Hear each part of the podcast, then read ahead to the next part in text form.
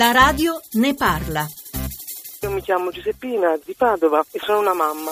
Volevo dire che se i miei figli, uno dei due, fosse omosessuale, non ne avrei nessun problema, anzi lo amerei di più. Noi genitori dobbiamo dare la libera scelta nell'amore, nella vita, nel lavoro, perché diamo tutto tranne quello che veramente serve ai nostri figli.